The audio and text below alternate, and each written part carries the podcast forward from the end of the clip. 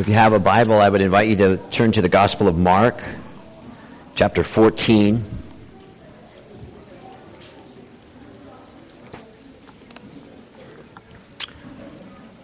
And I think this is going to be our last sermon from Mark this year as the Christmas season, so just keep that in mind. Not 100% sure, but I'm like 80% sure, so whatever that means. We're going to read uh, Mark chapter 14, verse 1, page 719 in the church Bibles.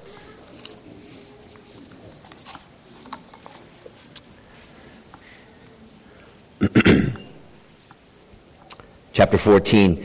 Now, the Passover and the Feast of Unleavened Bread were only two days away, and the chief priests and the teachers of the law were looking for some sly way to arrest Jesus and kill him. But not during the feast, they said, or the people may riot. While he was in Bethany, reclining at the table in the home of a man named, known as Simon the leper, a woman came with an alabaster jar of very expensive perfume made of pure nard. She broke the jar and poured the perfume on his head. Some of those present were saying indignantly to one another, Why this waste of perfume? It could have been sold for more than a year's wages and the money given to the poor. And they rebuked her harshly. Leave her alone, said Jesus. Why are you bothering her? She has done a beautiful thing to me. The poor you will always have with you, and you can help them anytime you want. But you will not always have me. She did what she could. She poured perfume on my body, performed to prepare for my burial. I tell you the truth. Wherever the gospel is preached throughout the world, what she has done will also be told in memory of her. Then Judas Iscariot, one of the twelve, went to the chief priests to betray Jesus to them. They were delighted to hear this and promised to give him money. So he watched for an opportunity to hand him over. Amen. God bless the reading of his word. And let's pray this morning. Uh, this is Revelation chapter 5, verse 2. Worthy is the Lamb who was slain to receive power and to receive wealth Father, as we turn to the Bible, please have mercy on us and help me in every way. Uh, we need more help than we even think. We need to see your Son. We need to applaud your name. Understand the great worth of the church and her King, Jesus Christ. And we need to hear your voice as Jesus Christ is preached. And so that's what we ask for. Please Amen. Well, as soon as I read this uh, text this week, I had a picture in my mind um, of this past summer. My wife and I were driving home from uh, a kind of a short visit uh, to see Lindsay. Um, she lives in Wisconsin right now, and so we were just a few miles outside of Duluth. And it was late enough that darkness was kind of settling in, and it was a beautiful night. So I thought to myself, because when you're driving about 45 miles an hour on Highway 2, you have a lot of time to think. But anyway, I said to myself, I would really like to take a walk with my wife at Canal Park tonight. I think it was like in the middle of July. It might have even been July 4th weekend.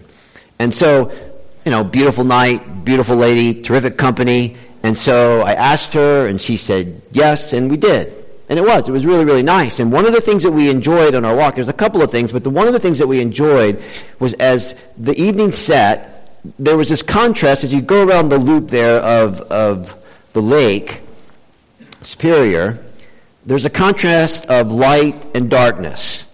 So there was the darkness of the night, and then you could contrast that with the lights of the businesses and the houses around the trail. And in that setting, the lights were just so attractive. And your eyes, at least my eyes, were just drawn to the lights in the midst of all that surrounding darkness. It was really beautiful. And for me, it was kind of a night to remember. So you're asking, okay, why were you thinking this? Are you in trouble at home or something and you need to, you know, boost something up? No. The reason why I was thinking about this is because if you look at your Bible, if you look at verses 1 and 2, it is dark. If you look at verses 10 and 11 with Judas, it is also dark. However, if you look at verses 3 to 9, it is light and it is beautiful. It is remarkably attractive as the beautiful nature of this lady's act of worship, which Mark records for us, is set against the background of the darkness beforehand and the darkness afterhand, especially that which concerns the death of Jesus Christ. So, if you like, in the midst of all this darkness, there is this event, the shiny, bright, extravagant light, which unfolds as almost a reprieve from all the horror that is coming to Jesus and a reprieve from all the ignorance of the room where Jesus is eating in. And it is in dramatic contrast, this lady's gift, to the, you know, the old, tired, redundant hypocrisy, religious hypocrisy, because remember, they think they're speaking for God and they're acting on God's behalf. Nevertheless, all the hypocrisy, which is part and parcel of these religious leaders, and in the life of one of Jesus' own disciples, Judas. And one of the many ironies here is that the two sources of Jesus' encouragement, and if you would, in a male dominated society, were not his disciples, and they certainly were not the religious leaders. It was these two ladies, right? Remember the lady in chapter 12 and her dramatic financial gift to God the Father? And now we see this dear woman's extravagant gift to God the Son in chapter 14. If you like, Jesus is, in his mind is like, they get it. They understand kingdom values. They understand kingdom economics. Because my kingdom functions in proportion and certainly not in percentages. It's either all or it's nothing at all. The poor widow gave, you see that in chapter 12 at the end, all she had. The lady broke the jar of perfume and poured it all over Jesus' head. In both cases, they essentially emptied themselves for Jesus.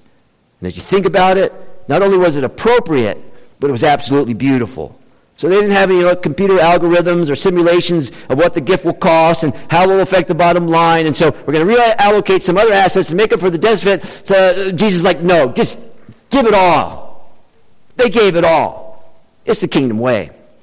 That's why we have to be rescued from our sins. Now, Mark sets for his readers, verse 1, your Bible's open, hopefully. He sets before them the time. It's a couple of days from the Passover and the Feast of Unleavened Bread. Mark also tells us that the chief priests and the teachers of the law, again, verse 1, have been doing what they've been doing since the beginning of Jesus' ministry. They have this kind of unrelenting, almost psychotic like bent to find an opportunity to get rid of Jesus. They don't like what he's saying, they certainly don't like what he's doing. Once again, Mark says they are crafty in their approach. So, yeah, they are hypocritical, and one of the ways their hypocrisy is revealed is by stealth, right? Sly. It's just like the evil one, always in the shadows, rarely puts himself forward. It's kind of always the back room. I, mean, I was thinking this week, I do not think these men, as of yet, told Jesus man to man the truth and said, you know, we want to murder you. I don't find that in the Gospels. It's always stealth, it's always sly. Verse 2 They were looking for some sly way to arrest Jesus and kill him, but not during the feast, they said. Oh, thank you. Or, or the people may riot. Wow, okay, they want to kill him. They just don't want a commotion when they kill him. Wow, a murder with no mess. Wonderful. I mean, the irony here is just dramatic. And what they are seeking here to do secretly, they are not going to be able to do. Indeed, the betrayal of Jesus it took place a lot earlier than they expected. So his death took place on the very day in Jerusalem where the city was most full of people, the Passover uh, feast being a kind of high holy day, hundreds of thousands, if not almost a million people all there, a trial which was very public, wasn't private, it was a loud trial, and there was no quietness in, at, at all. Even as Jesus carries his cross down the Via Dolorosa, open air, in the streets, people everywhere. And so we see that their little frail but devilish scheme is all overturned by God's providential hand, just like God planned. Listen to your Bible. This is Acts chapter 2, verse 23. Christ was handed over to you, Peter preaching to the crowds there in Jerusalem. Christ was handed over to you by God's deliberate plan and foreknowledge. So you had your little plan, but overruling your little plan was the plan of God. Now, we won't spend any more time than this. I simply want you to see that there, there's the darkness there, there's the darkness of Judas's betrayal, and then there's this beautiful light in the midst of all that of this lady in her action. So that's our three points. We're going to consider the lady's action, then we're going to consider, consider the room's reaction to her action, and finally we're going to consider Jesus' commendation to what took place. So, number one, the lady's action. Well, as the Bible says, the meal that Jesus attended is in Bethany. So Bethany is about a mile and a half east of Jerusalem in the house of Simon the leper. The name Simon, by the way, was a very common name. And so presumably he was a leper. Beyond that, Mark doesn't say, so we won't say. However, if your Bible's open, you see that Mark does tell us quite specifically about the container. Remember verse 3? It was an alabaster jar. So you should think here of a very shiny white bottle very fragile, and the bottle itself had some level of value. So, so think about that wonderful tech company, Apple. Whenever they put their products in their boxes, their boxes are just as good as their product because people sell just the boxes online and get some pretty decent money just for an empty box. It's the same thing here. So, Mark tells us about the container. He also tells us about its content. You see it there in your Bible. It was a very costly for perfume, almost, if you would, like a massaging oil of pure nard. And so, pure nard will take you to northern India, to the Himalayas, to a plant grown at the foothill of the Himalayas, and the excretions which come from those plants, which immediately brought my mind to essential oils, right? Some of you use essential oils. And some oils have a medicinal benefit to them. And so I was so curious, I looked up nard and I said, nard, medicinal benefit. And this is what I read. Nard has the quality to relax the mind and the body. Now, can we appreciate this? Jesus is a couple of days away, maybe even a little less, than the most unjust, insidious beat down to his death which will ever take place on this planet. And He's going to go to a garden and he's going to pray and he's going to crumble under the weight of what is coming. And so, in my mind, one of the benefits of this lady's gift is to some extent a medicinal benefit so that the mind of Christ and the body of Christ, at least for then, at least for that moment, can be relaxed. Now, I don't know about you, but if you ever had one of those moments, like I'm thinking I have one of those moments, Holy cow, I could have used a bucket full of nard. Just pour it all over me. Relax my mind and relax my body. The container, an alabaster jar, the content extremely precious. The cost, very, very expensive. That's what we find in verse 4. So what Mark is telling us here is this wasn't, you know, a quick pick me up from Walgreens. This wasn't we're going to go to their house, we've got to bring them something, go to Target, buy a gift. Right? No. That would be very, very nice in and of itself. But that's not this. This was ultra costly. This was a liberal act of generosity which gave occasion, as we read, to the disapproval of the people in the room. And so the point is, is as you would suspect, perfume that cost a year's wage cannot be thought of as ordinary. I mean, if there's a man here who has pur- purchased perfume for his wife, Ladies, be gentle here. That costs one year's salary. I mean, that would be amazing, right? That would be the kind of guy you're like, whoa, hey, hey, wow. Now, I'm sure if you, if, you if you actually did that, I'm sure she's worth it. But it's extravagant. John's gospel tells us, by the way, that the nard, uh, uh, its scent was so strong that the whole room was filled with its fragrance. Okay, that's the monetary cost, but, but there, was, there was more there because scholars tell us this kind of alabaster jar filled with very expensive perfume made of nard would have been a family heirloom. And so, if a person who lived in a family which was able to provide that kind of thing, it would have been reserved for a very special purpose used by a lady for one of two things. Namely, number one, her dowry and the occasion of her wedding or if she's unmarried and the bottle unused, this jar of perfume would have served for the very purpose that she was using for the Lord Jesus Christ. It would have used, been used for her own burial. In other words, when G- Jesus receives this act, there's no insincerity in, in this woman's work. In a very real sense, she was pouring out all that represented to her her future over the head of Jesus. So she was pouring out her future security over the head of Jesus. It's the kind of thing that we say sometimes, well, if push comes to some, at least I have that to fall back on. Right? I can go to that and I can live for a year on the strength of that if things go really bad. Yet this lady has given that which represented her future security to Jesus. So put yourself in her place for a moment. You've been saving for a long, long time. Great. For retirement, great. College for the kids, great. For security, wonderful. And then a moment comes to you which you are compelled to give it all to the king. Right? Or you're in a place where some sacrifice for Jesus is needed and it's going to be costly, but since it's for Jesus, you're compelled to do it. Loved ones, that is the kingdom way. That is not a bad moment. That is not a scary moment. It is a glorious moment as it's done for Jesus.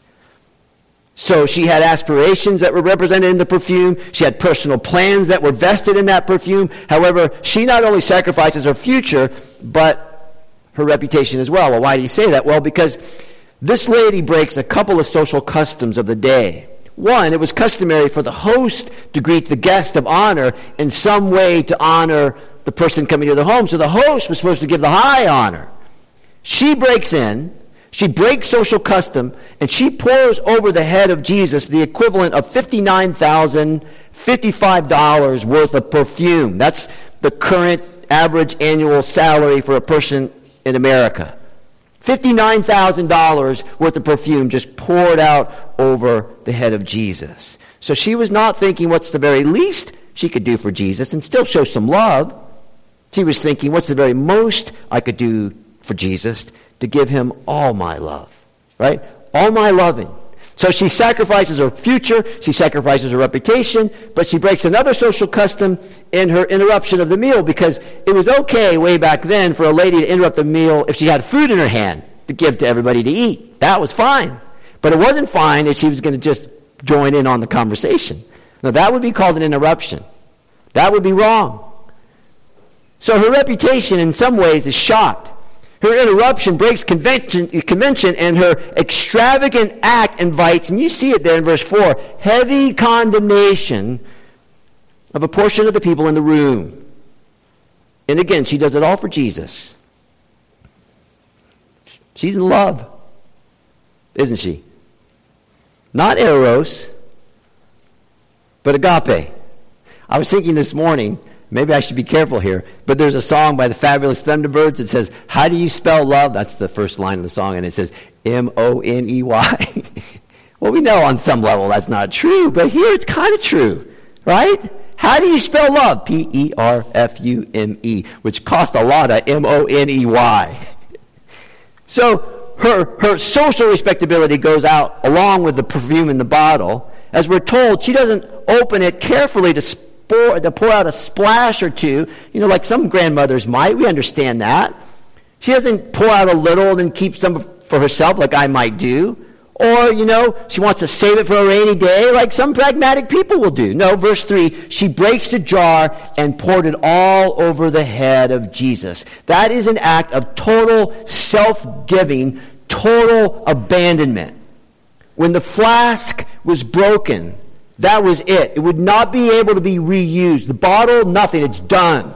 You know, you know Shakespeare, how do I love you? Let me count the ways I love you the, uh, to the depth and the breadth and height my soul can reach. That's this lady. All of me for all of you.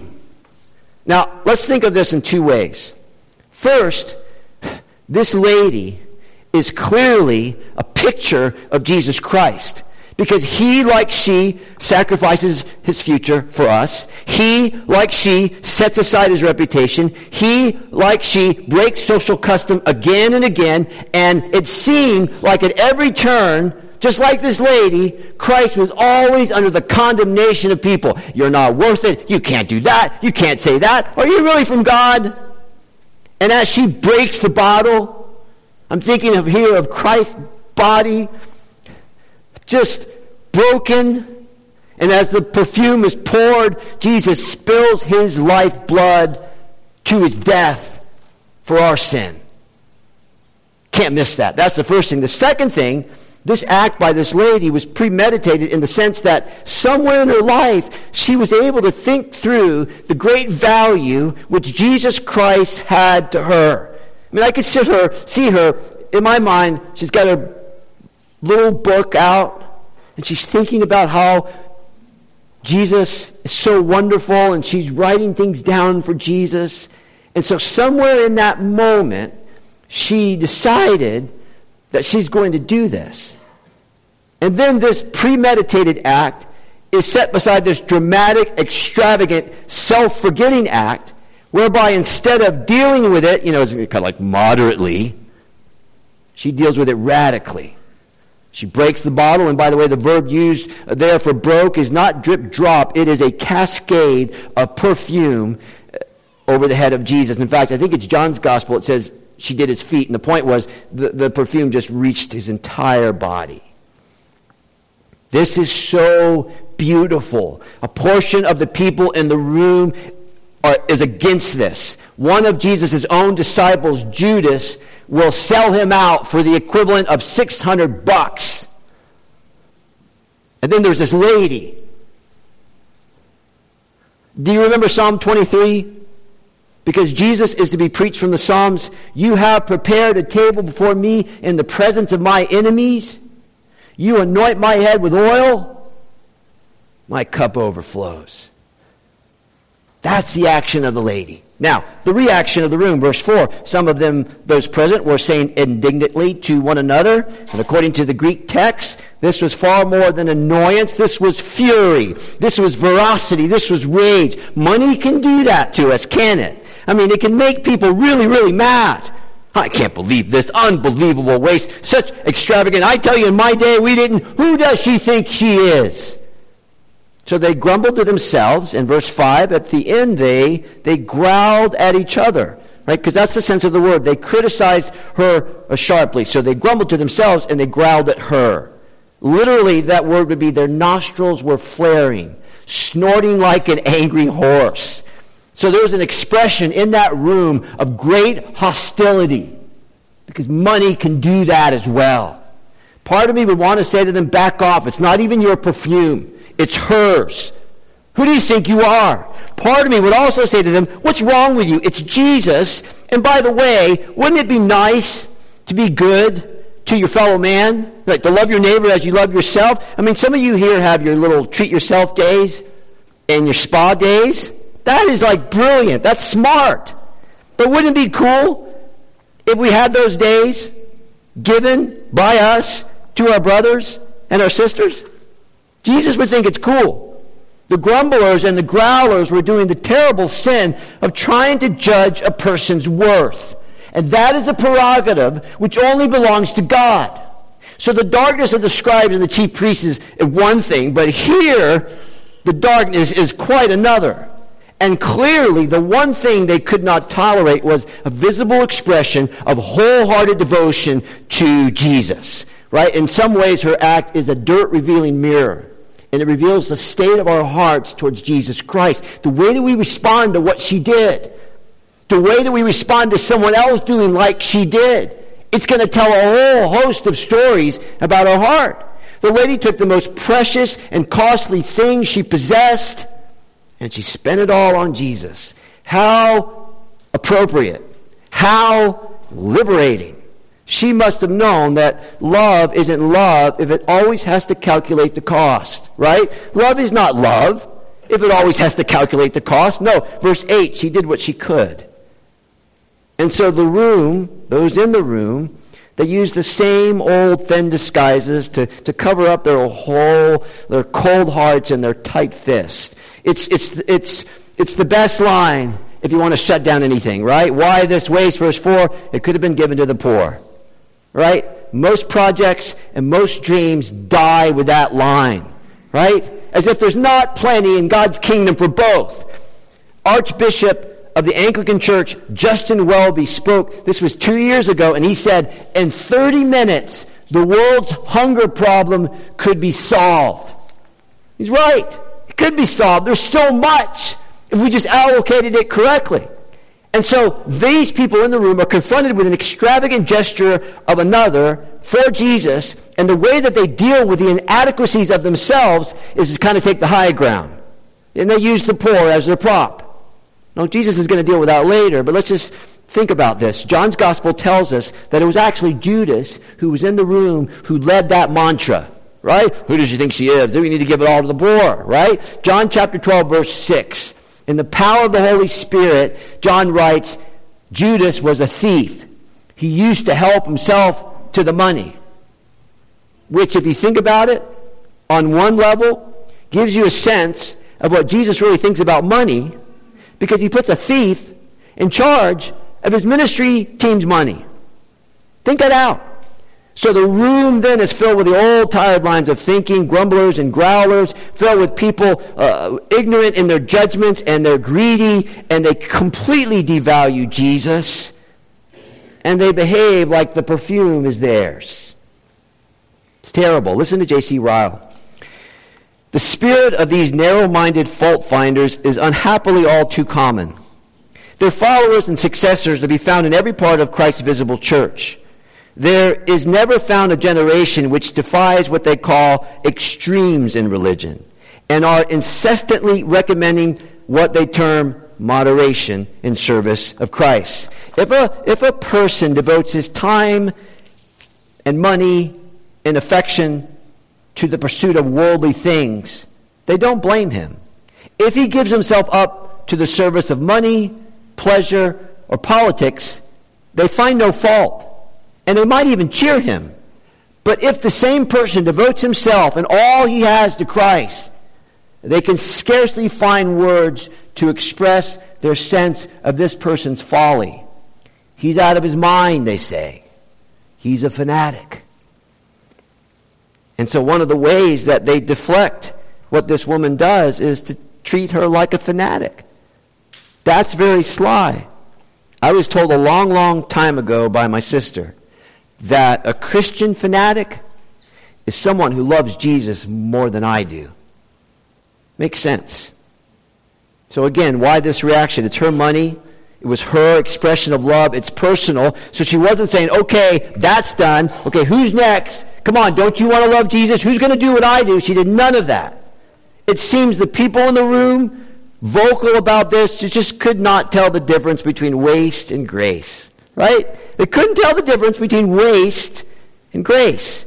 The perfume poured over Jesus, the scent which filled the room, bore witness to the cold, calculated logic. So these are not people of principle.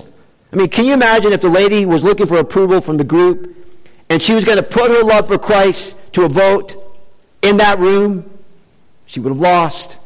Eh, it wouldn't be prudent. Not at this juncture. Times are hard. Money is scarce. Moderation is what's needed here. And, and, you don't know what might happen in the future. And then the classic, you know, this is the classic line. This is God's money. Yes, cloth ears, exactly. And look here how he likes to spend his money. You see? Extravagantly for the cause of Christ. The woman is scolded because her love for Jesus caused her to give up her most treasured possession. And in terms of gospel proclamation, if you kind of equate the two, do you think that some of the richest people and the brightest people in the world think that that would be a good investment? I mean, come on. Like, you tell them we're going to build a hospital, we're on it. You tell them we're going to train a whole lot of people to tell the world about Jesus, they're like, ah, really? You guys do that. We're not going to put any money in that. Hospitals, sure. But these people with Jesus and train them up, nah, we're not going to do that. I couldn't help but think of C.T. Studd. He lived in part of the 9th century and the early part of the 20th century. And, and C.T. Studd, as a student, he was an intellectual giant. He was an athlete of elite status, and he was mega rich. So he was like LeBron James, Tom Cruise, Bill Gates, and, and kind of like a human cocktail. And he gave all that up for Jesus Christ. So the people asked, Where's Studd? And they're like, Well, he's in China. Well, what's he doing there? Well, he thinks it's important for people to hear about Jesus in China, so he went to China. He's investing his whole life for Jesus in China. What about all his money?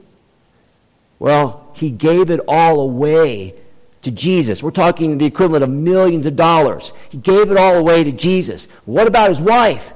Well, he kept the equivalent of about $1 million for her. Well, oh, that's good. Not really. She is such a fanatic like he was that when she found out that he kept some money back for her, she was ticked. She was ticked that he thought Jesus wouldn't take care of her. So she said to her, Hey, stud, CT Studd, I want you to give all your money to William Booth of the Salvation Army. And he did. And do you remember, some of you might know this, this is the great journal entry. It's actually a, eight verse poem. This is what C.S. C.T. Studd wrote. If Jesus Christ be God and he died for me, then no amount of sacrifice I can make for him can be too great.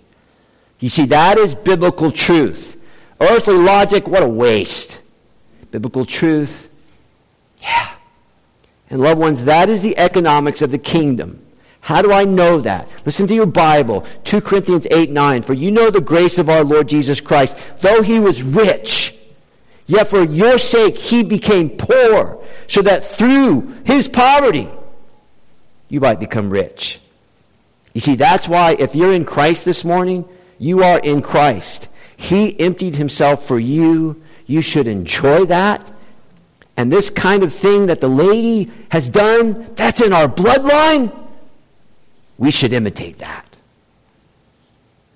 And so the people there, and by the way, the disciples were part of this, they have seen the disciples, they've seen how good Jesus was and how loving Jesus was and how kind and generous Jesus was.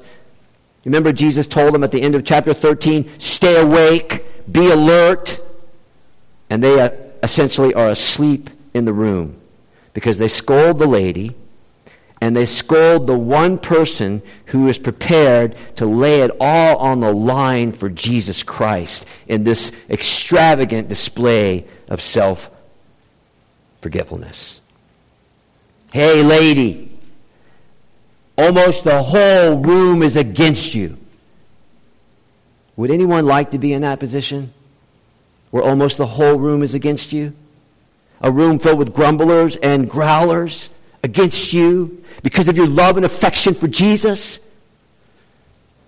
Thank God that Jesus comes to her aid. That's our final point. Her action, their reaction, Jesus' commendation. Verse 6. You see it there? Jesus says, Leave her alone.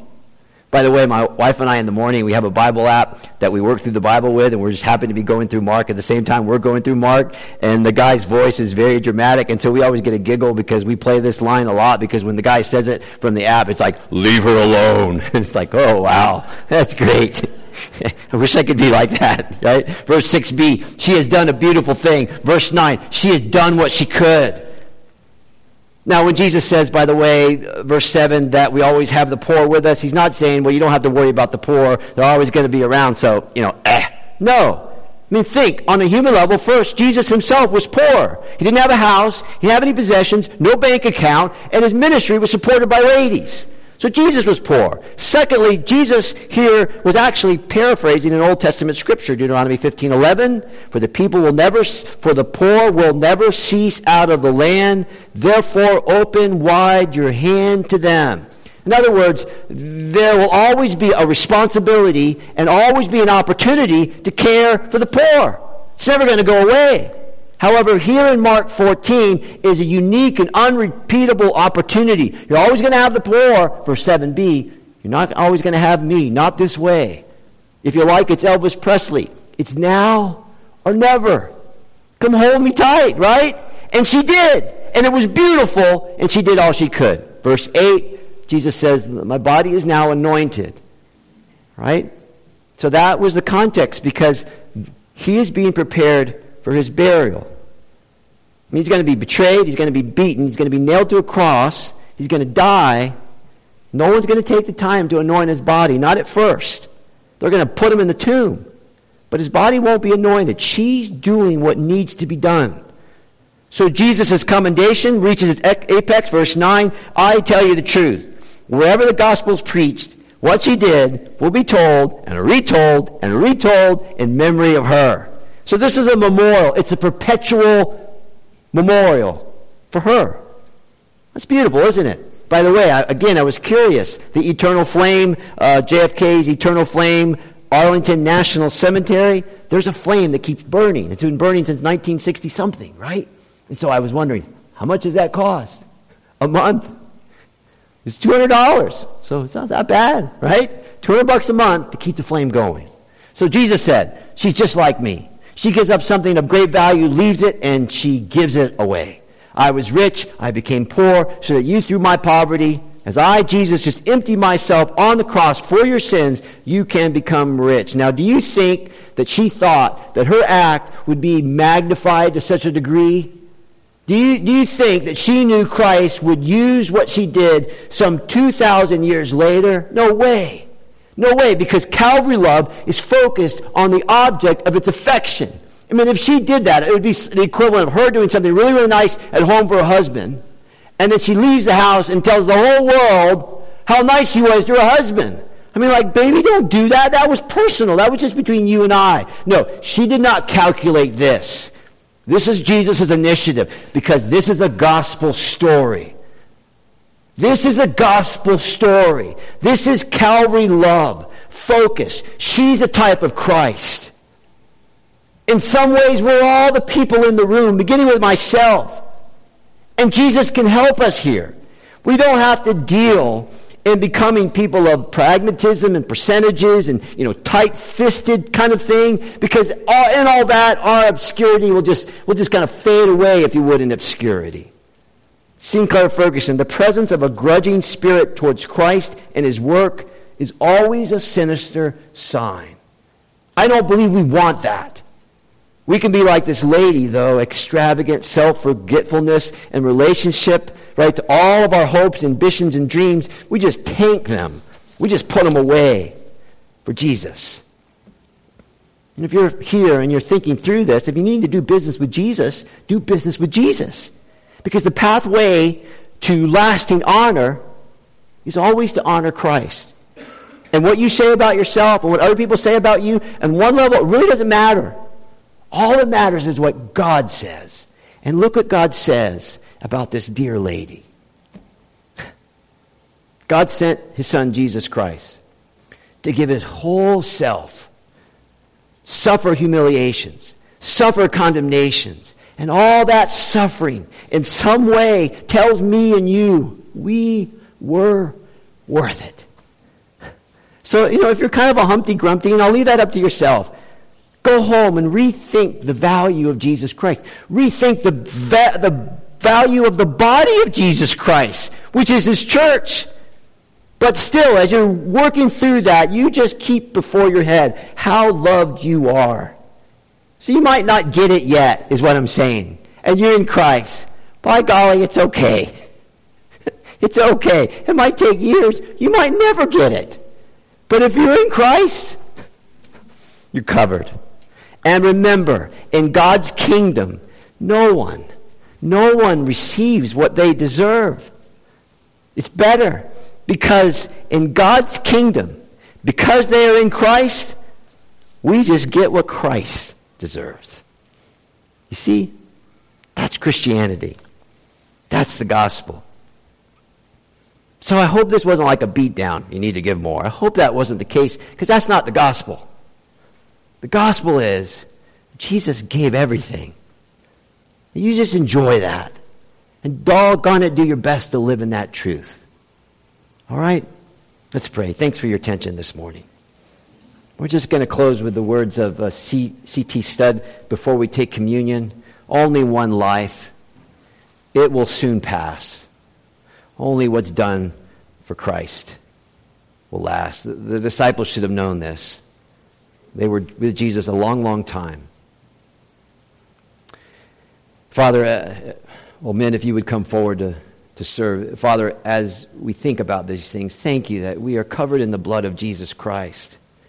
Thank you for the beauty of the gospel. Thank you that in this story we see our worth.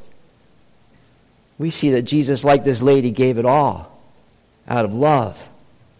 So help us, God, with the power of the Holy Spirit in those appropriate moments to do just like our King and live in the joy of that comfort. We pray this for Jesus' sake. Amen.